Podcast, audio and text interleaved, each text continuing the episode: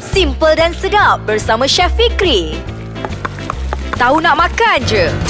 Hai, saya Chef Fikri. Bila dengar nama saya Chef Fikri, kita dalam segmen Tahu Nak Makan aja. Baik, kepada yang tengah mendengar dan juga yang tengah dengar sebelum-sebelum ni pun, terima kasih banyak-banyak sebab apa sudi mendengar uh, podcast Ais Kacang dalam segmen Tahu Nak Makan aja. Dan untuk kali ni saya akan kongsikan resepi rendang Minang dan terima kasihlah yang mana komen kat bawah sebelum ni kongsi idea apa semua. Saya suka sangat sebab itulah hari ni saya nak buat rendang Minang, resepi daripada seberang. Baik, bahan-bahannya senang sahaja. Okey, Okey, ambil kertas, ambil pen ataupun rakam sahaja bahan-bahannya.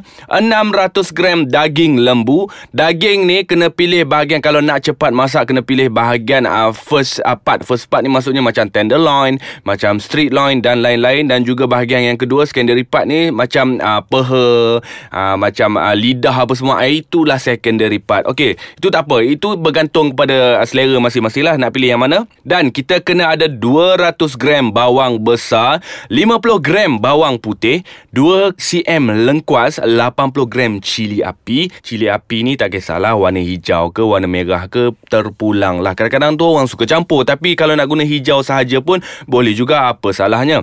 Dan uh, ah, 3 batang serai yang telah dititik. Lepas tu 2 cm kunyit hidup dan dua setengah biji kelapa diperah santannya. Ah ini kelainannya. Dia apa yang membuatkan kelainan dalam uh, resepi sebab bahan-bahan yang kita gunakan. Uh, kalau saya terlalu instant sangat macam kita guna kotak apa semua ada jadilah benda lain. Yang ini kita gunakan santan segar.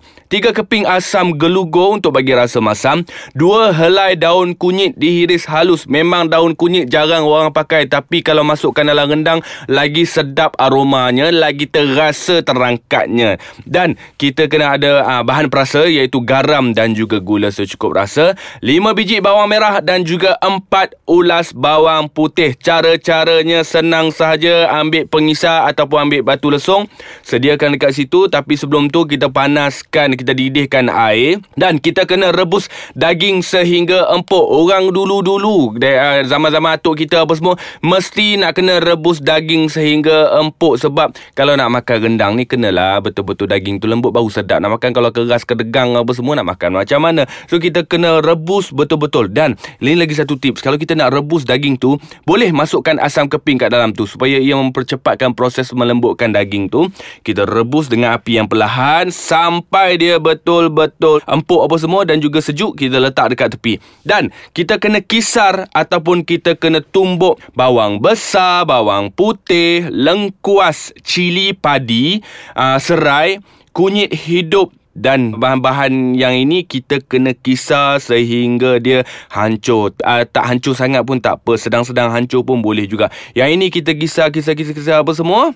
Kita letak kat sebelah. Lepas tu kita panaskan minyak. Uh, bila kita dah panaskan minyak ni masukkan terus bahan yang telah dikisar ni. Walaupun minyak tak panas tak ada apa. Sebab apa? Kalau kita ni kalau nak cepat memang kena tunggu minyak panas lah. Tapi walaupun minyak sedang-sedang panas tu uh, eloklah kita masukkan bahan kisar. Sebab kita nak elakkan dia menjadi uh, cepat hangit. Uh, tiba-tiba bila masuk apa semua dah melekat hangit-hangit kat tepi tu uh, itu kita nak elakkan. Jadi masukkan saja. Dan kita kena tumis sehingga dia naik bau. Semua bahan-bahan kisar ni naik bau. Bila dah naik bau apa semua kita kisar dia kurangkan dia punya air kisaran tu sikit. Dan uh, daging tadi bila kita dah sejukkan kita kena ni sambil-sambil lah kita buat eh. kita hiris nipis. Nak potong dadu boleh nak hiris nipis pun boleh. Nak letak seketul macam tu pun boleh. Tak ada masalah masalah Ikutlah selera masing-masing. Sekarang ni tengok kat Instagram Facebook apa semua Macam-macam sangat makanan.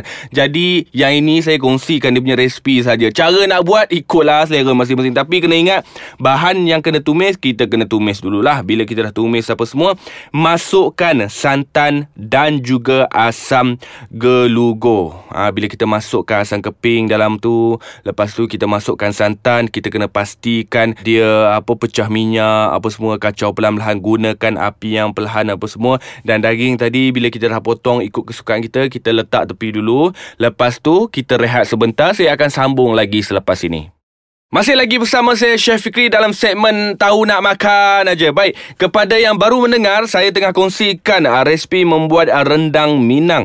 Dan bagi yang dah dengar tadi, dah tak sabar-sabar apa chef nak buat lepas ni. Okey, bila kita dah tumis sehingga pecah minyak, kita masukkan santan, masukkan asam gelugur ataupun asam keping dalam tu, kita kacau-kacau supaya dia akan keluarkan rasa masam tu bila kita masukkan asam gelugur. Bila dah masukkan asam gelugur, kita masukkan daging yang telah dipotong tadi. Bila masukkan daging yang telah dipotong, kita kena kacau dia Kacau dia. Dia tak boleh tak kacau. Bila tak kacau nanti takut hangit kat bawah. Jadi kita kena kacau Kacau Kacau. Gunakan api yang perlahan.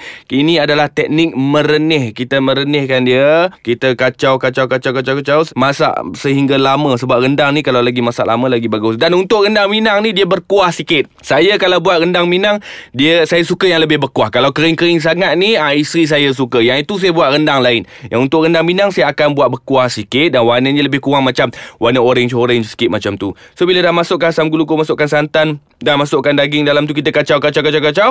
Kita kena masukkan garam dan juga gula. Ini untuk bahan berasa lah. Dan kita kena cincang ataupun hiris halus daun kunyit tadi. Hiris betul-betul halus. Kita campak saja kat dalam tu kita kacau. Ha, inilah kelebihan untuk rendang Minang ni. Dan kalau orang suka pekat dan juga kering, boleh juga kita alter kita punya resipi. Kita masak, kita kacau sehingga kering dan juga pekat. Tapi saya saya suka jenis berkuah sebab suka dengan nasi. Kalau yang jenis pekat-pekat itu nak makan dengan ketupat pun boleh, tak ada masalah. Dan bila kita dah kacau, kacau, kacau, kacau apa semua, masukkan bahan perasa dan masukkan daun kunyit kita kacau, itu sahaja resepi rendang Minang. Senang saja. Dan apa kelebihan dia dengan orang lain? Maksudnya kalau macam rendang daging biasa tu, banyaklah bahan-bahan dia macam dia gunakan minyak sayuran lah. Lepas tu bahan untuk digiling tu lain pula dia guna. Kadang-kadang dia guna cili kering untuk bagi pedas apa semua. Dan untuk saya punya rendang minang ni saya tak gunakan rendah, apa cili kering. Saya gunakan cili padi sahaja. Ha, yang lain tu ada masukkan kerisik apa semua.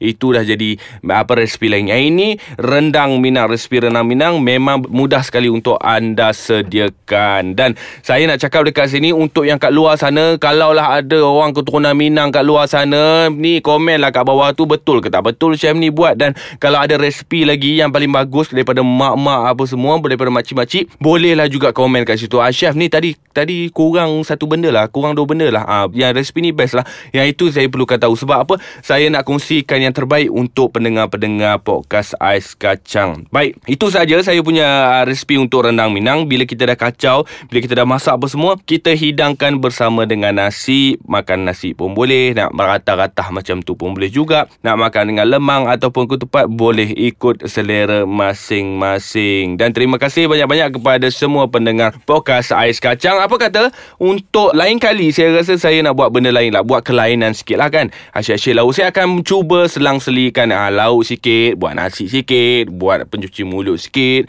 Buat lain-lain pula. Okey, baik. Terima kasih banyak-banyak. Dan terima kasih kerana sudi mendengarkan saya dalam podcast Ais Kacang dan segmen Tahu dan Makan je. Kita jumpa lain kali. Bye-bye.